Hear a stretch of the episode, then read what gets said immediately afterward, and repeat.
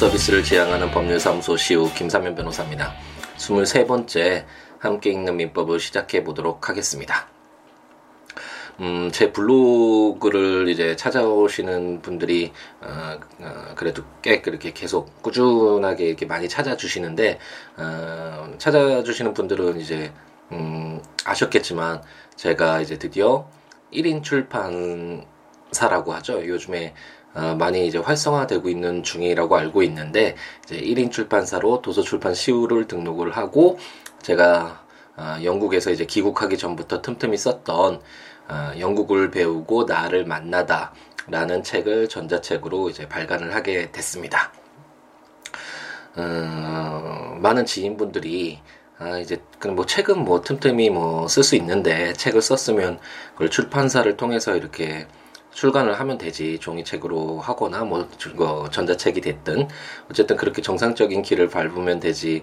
왜 뭐 또 1인 출판까지 하고 새로이 뭐 그런 일을 벌이려고 하느냐 이런 얘기도 많이 해 주시는데 아, 영국에서 2년 동안 이제 생활을 하면서 어, 그동안 몰랐던 어, 새로움 속에서 정말 많은 것들을 배울 수 있었고 또 아무래도 한국에 있다 보면 그동안에 어떤 제가 어, 살아왔던 그 과정 속에서 만났던 사람들 해야 될 일들 이런 것에 어, 치여서 어떻게 저를 이렇게 되돌아볼 수 있는 어, 그런 시간이 많이 없었는데 영국에서 이제 2년 동안 거의 아는 사람도 전혀 없고 지인들도 없고 음 어쨌든 만나는 사람들도 새로운 사람이고 아무래도 뭐 영어로서 이게 뭐 심도 있는 이야기를 할, 성, 할 실력이 아니었으니까 어, 처음엔.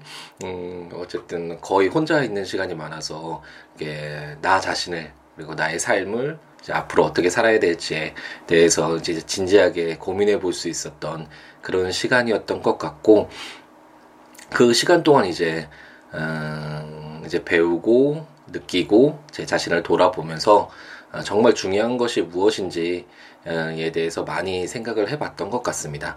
어, 이제 그동안의 어떤 사회가 요구한다고 할까요? 그런 틀 속에서 물론 자기의 삶의 의무를 충실하는 것도 정말 중요하지만, 음, 하지만 정말 하고 싶었던 것들, 자기가 하고 싶은 음, 것들 이제 음, 해 나가면서 할 수 있다면 해 나가면서 그리고 노력하면서 어떤 뭐 아, 커다란 성과가 있는 것이 아니더라도 하고 싶은 것이 있으면 그리고 할 수 있으면 그런 것들을 음, 어떤 주위의 시선이나 뭐 다른 어떤 외부적인 것에 영향을 받지 않고 해 나가는 것이 어, 정말 의미가 있겠구나 중요하겠구나라는 생각을 많이 하게 됐었고 영국에서 그런 것들을 배웠고 어, 그런 것에 이제 용기를 내어서 어, 이제 이제 기존의 어떤 그런 절차대로 이제 출판사를 통해서 책을 내기보다는 이제 1인 출판사를 내고 어, 이제 틈틈이 제가 쓰는 책을 이제 전자책으로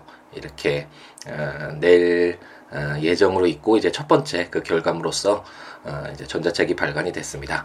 어, 어, 응원해 주시면 감사하겠고요. 연극과 관련된 정보나 아니면 음, 어떤 새로운 것들 새로운 경험들을 한번 어, 함께 어, 느끼고 어, 싶으신 분들은 한번 읽어주셔도 좋을 것 같네요. 네. 책 선정 같아서 약간 그렇긴 한데 이제 함께 읽는 민법 다시 민법 조문을 읽는 그 시간으로 다시 돌아오도록 하겠습니다. 어, 지난번 시간까지 이제 어, 저희가 가장 중요한 제가 항상 얘기했 해드렸듯이 음, 민법 총칙뿐 아니라 민법을 통틀어서도 가장 중요한 파트라고 할 수 있는 법률 행위와 관련된 규정을 읽고 있고 그 중에서도 이제 본인이 법률 행위를 하는 것이 아니라 대리인을 통해서 법률 행위를 할 때 그 법률 효과를 어떻게 음, 처리를 해야 될 것인가. 이게 좀 어려운 부분이라고 말씀드렸 읽어봤을 때도 어려웠잖아요. 본인과 그 상대방과의 그 효, 어, 효력만을 어, 따지는 것이 아니라 본인과 대리인 대리인과 거래 상대방, 거래 상대방과 본인 이 삼각 구도라고 해야 되나요? 이 삼자 간의 효력을 일일이 다 체크를 해야 되니까 참 어려운 부분이 있었는데 어쨌든 이러한 대리 부분을 지난번 시간까지 한번 다 읽어보았고 오늘부터는 이제 법률 행위를 했는데 그런 법률 행위를 무효로 해야 되는 사유가 있거나 아니면 취소를 해야 되는 사유가 있을 경우에 이런 것들을 이런 어, 이런 경우에 법률 효과를 어떻게 어, 부여하고 어떻게 처리를 할 것인가와 관련된 무효와 취소 이런 파트를 한번 읽어보도록 하겠습니다. 이번 시간에 오늘은 이제 무효 부분을 읽겠고 다음 시간에 이제 취소와 관련된 부분을 한번 읽어보도록 하겠습니다. 지난번 시간에 어, 잠깐 어, 배웠던 거, 읽었던 것 한번 읽고 나가면 제 130조가 이제 무건 대리. 이제 대리인이 법률 행위를 본인을 위해서 하긴 했는데 어떤 권한의 자기의 권한 범위 외 아니면 대리권을 아예 받지 못한 상태에서 그 대리 권한이 없는 상태에서 어, 대리 행위를 했던 어, 하는 것을 무권 대리라고 할 수 있겠죠.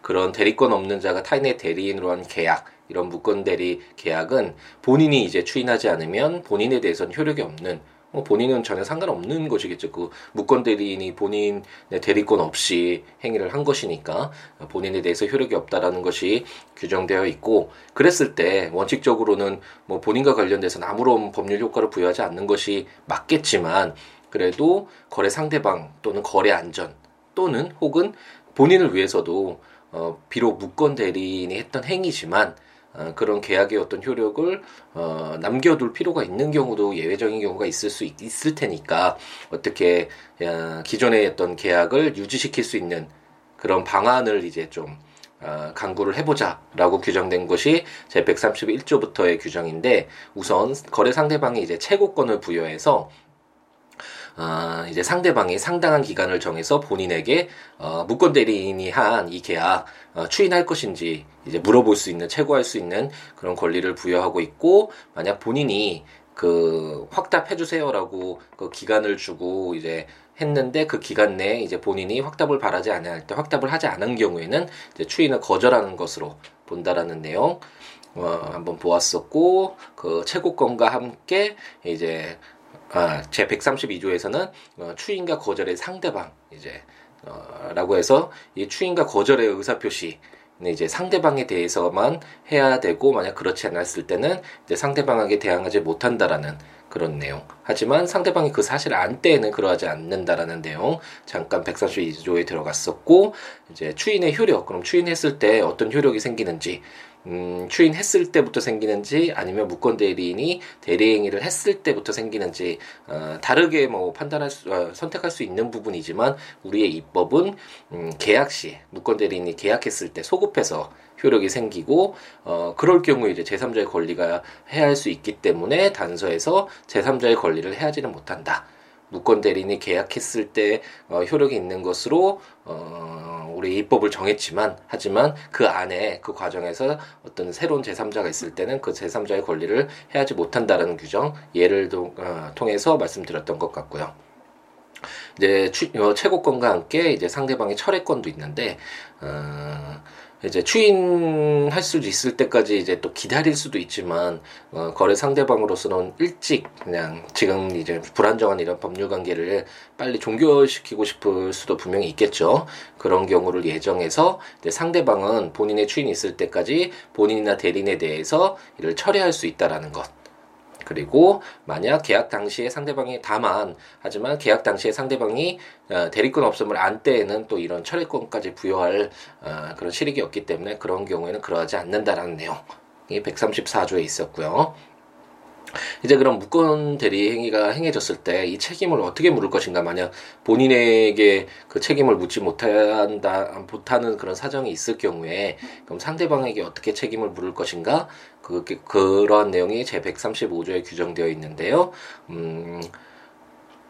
제 1항을 읽어보면 다른 자의 대리인으로서 계약을 맺은 자가 그 대리권을 증명하지 못하고 또 부인의 추인을 받지 못한 경우 이럴 경우에는 이제 어떻게 할 것인가 상대방의 선택에 따라 계약을 이행할 책임 또는 손해를 배상할 책임이 아, 무권 대리인에게 있다. 라는 것이 제 135조고 다만 이제 대리인으로서 계약을 맺은 자에게 대리인권이 없다는 사실을 상대방이 알았거나 알 수 있었을 때 상대방을 특별히 보호할 필요가 없을 때라고 할 수 있겠죠 아, 또는 대리인으로서 계약을 맺은 사람이 제한 능력자일 때에는 이제 그 무권 대리인에게 그런 책임을 물을 수 없다 라는 내용 그리고 제가 왜 이런 규정들이 생겼을까라는 음, 거와 관련돼서 지난번 시간에 말씀드렸던 것 같고요. 136조는 단독행위와 무권대리라는 제목으로 단독행위에는 그 행위 당시에 상대방이 대리인이라 칭하는 자의 대리권 없는 행위에 동의하거나 그 대리권을 다투지 아니한 때 하나여 전조의 전 6조의 규정을 준용한다. 대리권 없는 자에 대하여 그 동의를 얻어 단독행위를 한 때에도 같다라고 어, 규정이 되어 있는데 단독행위가 무엇인지 그리고 단독 행위의 경우에도 이제 거래 상대방을 보호할 필요가 있을 경우에 그럴 경우에 철회권, 채고권 뭐 이런 어, 지금까지 읽어봤던 그런 내용들의 규정이 준용된다라는 어, 것이 제 136조다라는 것을 지난번 시간에 한번 어, 배웠던 것 같습니다. 그럼 오늘 이제 무효와 관련된 내용들을 한번 볼 텐데요. 어, 사실 무효다라는 것은 어, 이제 당연히 이제 법률상 효력이 없는 것이잖아요. 없는 것으로 확정된 것을 말하는데 우리가 흔히 얘기하듯이 뭐 무효야 그 그걸 생각하시면 되겠습니다.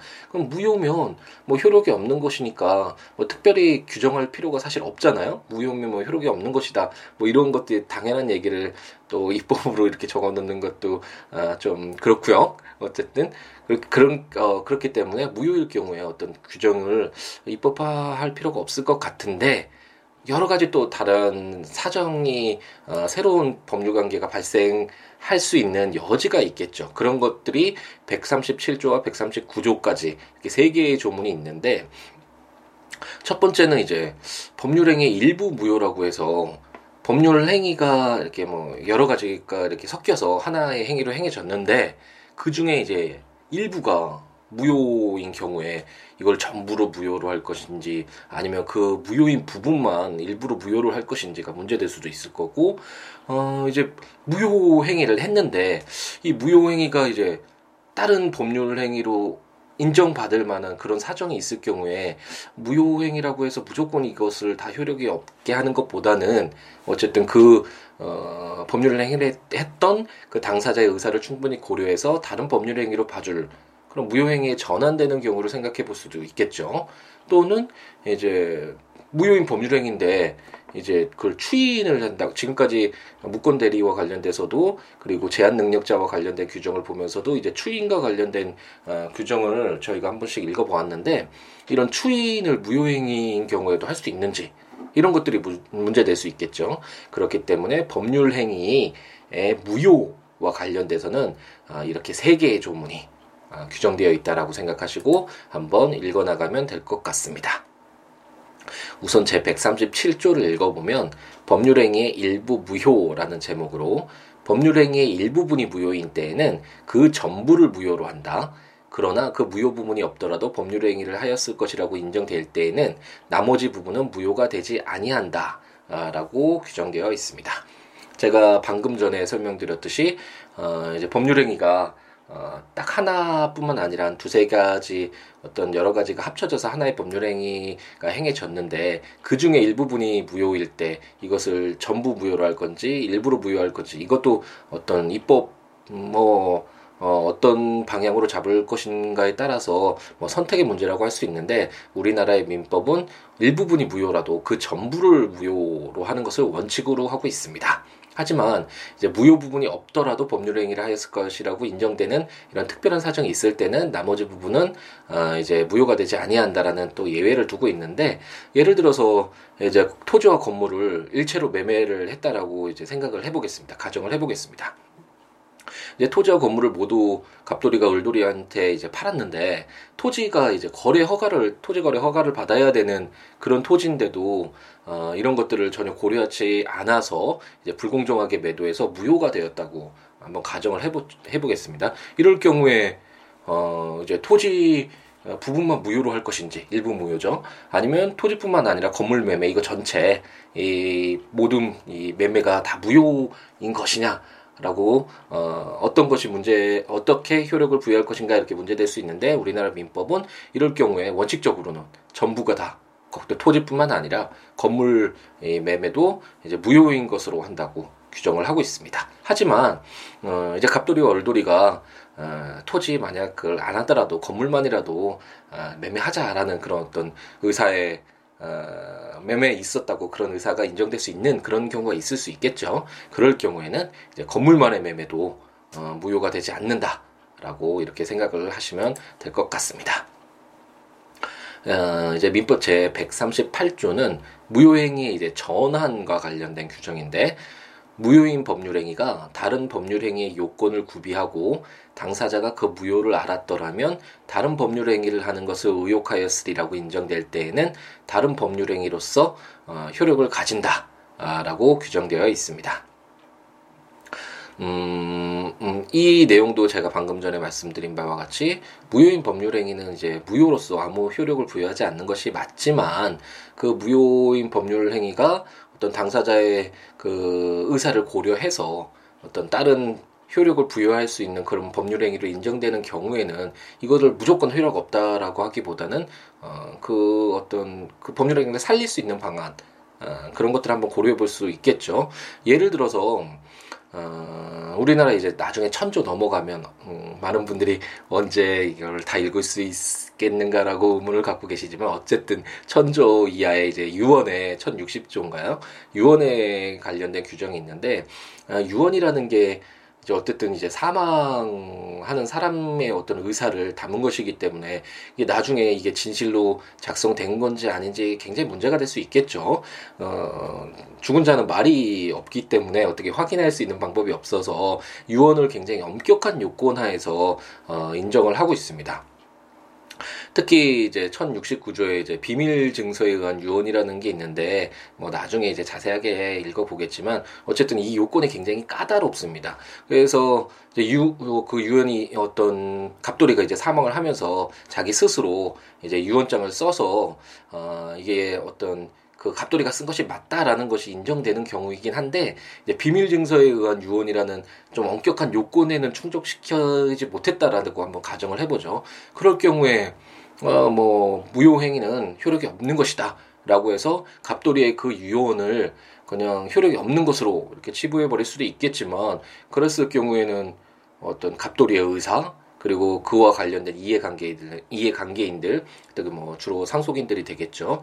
그런 경우에 또그 불의에 또 피해를 어, 줄 수도 있, 을 것입니다. 그렇기 때문에 만약 어, 비밀 증서에 의한 유언으로서는 그 요건을 충족시키지 못해서 무효지만 하지만 이제 자필로 갑돌이가 써서 스스로 써가지고 그게 갑돌이가 한 유언 입장이 맞다 라고 인정되는 경우에는 어 이제 또 다른 이제 자필 증서에 의한 유언이라는 또 다른 이제 유언의 방식이 있는데 그런 자필 증서의 유언으로서의 효력을 부여하는 것은 뭐 크게 뭐 문제될 것이 없겠죠. 그렇기 때문에 이런 경우에는 어, 이제 무효행위가 전환이 돼서 유효한 어 이제 법률 행위가 되는 경우가 있다. 그것이 바로 무효행위의 전환 제 138조다 라고 생각하시면 될 것 같습니다. 그럼 이제 오늘 무효와 관련된 마지막 규정으로 민법 제 139조가 있는데 무효행위의 이제 추인 어, 어, 무권대리 방금 전에 저희가 읽어보았을 때 어, 이제 추인을 할 것인지를 거래 상대방이 물을 수 있는 그런 채권도 있다라고 했었잖아요.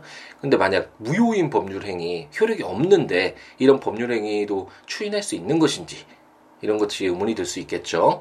민법 제 139조는 무효인 법률행위는 추인하여도 그 효력이 생기지 아니한다.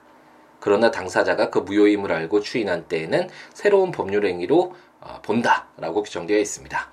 따라서 원칙적으로 무효인 법률행위는 이제 효력이 발생하지 않는 것이 확정된 행위이기 때문에 이제 추인 추인이라는 것은 이제 불안정한 법률행위를 보충해서 완전하게 하는 의사표시, 그 흠을 제거하는 뭐 그런 것을 추인이라고 생각하시면 될 텐데 그렇기 때문에 무효인 법률에게는 효력이 아예 발생하지 않는 것으로 확정된 그런 행위이기 때문에 추인이 되지 않는 것이 원칙이겠죠. 하지만 또 음, 방금 전에 읽었던 무효행위 전환과 같이 에, 이제 추인을 한다라는 것 자체가 이제 어떤 그 법률 행위를 인정하고자 하는 당사자의 의사들이 담긴 것인데 그런 경우들을 모두 다 또 부인하는 것은 어, 또 옳지 않고 타당하지 않는 결과가 발생할 수 있기 때문에 어, 이제 그 무효임을 알고 이제 추인할 때 새로운 법률 행위로서 효력을 부여할 만한 그런 요건이 갖추어진 경우에는 이제 무효행위 추인이 새로운 법률 행위로서 인정되는 경우가 있다. 라는 것이 제 139조고 음, 예를 들어서 어, 이제 이방의 요건을 갖추지 못하고 친생자 출생 신고를 했다라고 한번 가정해보죠. 이런 내용도 이제 나중에 친족 상속법 부분을 가면 다 이제 확인 한번 해보게 될 텐데 어쨌든 어, 입양의 요건을 갖추지 못한 친생자 출생 신고는 무효인 신고 행위 어, 인데 그렇기 때문에 이제 효력이 아예 없는 것이죠. 하지만 그 이후에 어, 이제 입양의 요건을 갖춰서 이것도 여러 가지 또 요건들이 들어가게 되는데 이제 판례도 한번 어, 나중에 한번 기회가 되면 이와 관련된 판례들을 한번 읽어드리겠지만 이제 같이 살아가면서 어, 부모와 자식 간에 어쨌든 이런 의사의 합치도 있고 실질적인 어, 생활도 이제 입양의 어떤 요건을 갖추는 이런 사후적으로 이렇게 음, 어떤 것이 충족이 됐다면 이제 이런 입양의 요건을 충족하게 되었는데 아 이제 친생자 출생 신고가 무효이기 때문에 어, 아무 효력이 없다라고 하는 것보다는 어, 이렇게 만약 후에 이제 입양의 요건을 갖추게 되었다면 이걸 입양의 요건을 갖추는 것을 이제 추인으로 보았는데 그 판례에서는 어쨌든 어, 이렇게 갖춰졌다면 이것을 무효 행위로서 모든 효력을 그냥 어, 없게 하는 것보다는 이를 이제 새로운 법률 행위로 보아서 입양 신고로서의 효력을 이제 부여하는 것 어, 이런 것도 충분히 고려해 볼 수 있겠고 실질적인 에, 생활 그리고 당사자들의 이익을 위해서도 필요한 경우이겠죠. 이와 같이 어, 원칙적으로 무효인 법률 행위는 추인해도 그 효력이 생기지 않는 것이 맞겠죠. 무효 효력이 없는 무효인 행위에 아, 나 이거 인정할게라고 해서 모든 걸 살아나게 된다면 그게 무효라는 무효인 법률 행위다라고 인정할 아, 이유가 없게 되는 것이겠죠. 하지만 무효임을 아는데 나중에 이거 무효 효력이 없는 행위라는 것을 알지만 이제 그 이후에 이제 추인을 통해서 뭔가 그 당사자가 어, 그 무효인지는 알지만 그 법률 행위가 갖고 있는 어떤 효력을 어, 발생시키기를 원하는 그 의사를 고려해서 그럴 경우에는 이제 그 무효인 법률 행위가 새로운 법률 행위로 그 새로운 법률 행위로서의 효력이 어, 이제 발생하는 것으로 어, 본다라는 그런 규정이 바로 어, 민법 제 139조 무효행위의 추인이라고 할 수 있겠습니다. 어, 약간 이 판례가 지금 예로 들어드린 게 어, 이제 조금 특별한 경우이기도 하고 판례가 물론 법리적으로 판단을 하고 증거에 의해서 사실관계를 정확히 해서 판단하는 것이 원칙이지만 어, 그래도 법원으로서는 만약 다른 제3자 다른 이해관계 거래 안전이나 이런 것들에 해가 되지 않는다면 어쨌든 특히 이런 친족 법과 관련돼서는 그 지금 있는 현 상황을 고려해야 하는 것도 분명히 필요하겠죠. 그렇기 때문에 어 이제 소급적으로 친생자 출생 신고 당시에 입양 신고로서 효력을 갖게 된다. 뭐 이런 식으로 판시를 해서 약간 의문이 남을 수 있는 어 판례이기는 하지만 어쨌든 이런 경우를 어 이제 139조 무효행위 추인으로서 이런 규정들을 통해서 어 이렇게 판단을 내렸다라는 것만 이제 참고로 어, 이해하시고 넘어가시고 나중에 친족법에 가서 이런 내용들에 대해서는 한 번 더 언급할 수 있는 어, 시간이 있을 것이라고 생각이 듭니다. 네, 이제 일요일도 어, 이제 지나가고 있고 이제 새로운 한 주가 어, 시작되겠네요. 어, 제가 이제 동양 동양 고전을 통해서 정말 많은 것들을 배웠는데 어, 이제 차차 음, 뭐 천조 아직 아직까지 이제 110분의 1 정도를 했네요. 아직 많은 시간이 있으니까 어, 차차 제가 이해하는 범위에서 어, 좋은 말씀들 많이 동양고전에 좋은 말씀들을 많이 전해드리려고 노력을 하려고 하는데 어쨌든 제가 어, 정말 좋아하는 중용의 제 14장에 이런 말씀이 있습니다. 오직 자기 자신을 바르게 할 뿐 타인에게 나의 삶의 상황의 원인을 구하지 아니하니 원망이 있을 수 없다. 위로는 하늘을 원망치 아니하며 아래로는 사람을 허물치 아니한다. 이런 내용이 중용 제14장에 있는데 이게 아마도 어, 동양의 어떤 철학, 유교 의 어떤 중심이라는 생각이 들고 어, 이것을 위해서 어, 그동안 뭐 수많은 유학자들이 우리 역사를 통해서 형성되어 왔던 유학자들이 어, 이걸 달성하기 위해서 이걸 삶의 목적으로 어, 가지고 살아온 것이 아닌가라는 생각이 듭니다. 오직 자기 자신을 바르게 하고 뭐 하늘이니 종견이 다른 사람이니 아랫사람이니 그런 원인을 구하지 않고 오로지 자기 자신을 바르게 하는 자기의 삶의 어떤 의미를 자기 자신을 바르게 하는 것에 두는 이런 것이 바로 동양고전의 핵심이 아닌가라는 생각이 드는데 음, 뭐 그런 걸 다 떠나서도 이 말 자체로도 어, 정말 좋은 말이잖아요. 어, 내, 내 신세는 왜 이럴까? 뭐, 난 저 사람 때문에 내 인생 뭐 잘못됐어. 책임져야 돼. 뭐, 이렇게 하기보다는 어, 스스로 정말 자신의 삶을 바르게 채워가고 있는지 되물어보고 이렇게 바르게 채워가는 어, 노력을 해 나가는 것이 바로 우리의 삶이 아닐까라는 생각을 하면서 어, 이제 끝을 내려고 합니다. 제가 준비를 이제 마지막 멘트를 준비한다라고 했기 때문에 이제 이런 동양 고전의 좋은 말씀을 통해서 한번 마무리 지어 봅니다. 어, 저와 연락을 취하고 싶으신 분은 siwo.net, siwoolaw.net으로 어, 블로그를 찾아오시거나 02-6959-9970 전화 주시거나 siwo 점 아, 골뱅이 gmail.com siwoolaw 골뱅이 어, gmail.com으로 어, 이메일 주시기 바랍니다. 음, 그러면 다음 시간엔 취소를 통해서 취소 규정과 관련된 어, 그런 민법 총칙의 후반부를 한번 함께 읽어보도록 하겠습니다. 새로운 한 주 멋지게 채울 수 있도록 오늘 푹 어, 음, 잘 주무시고 다음 주, 어, 내일부터 또 희망찬 일주일 시작하시기 바랍니다. 감사합니다.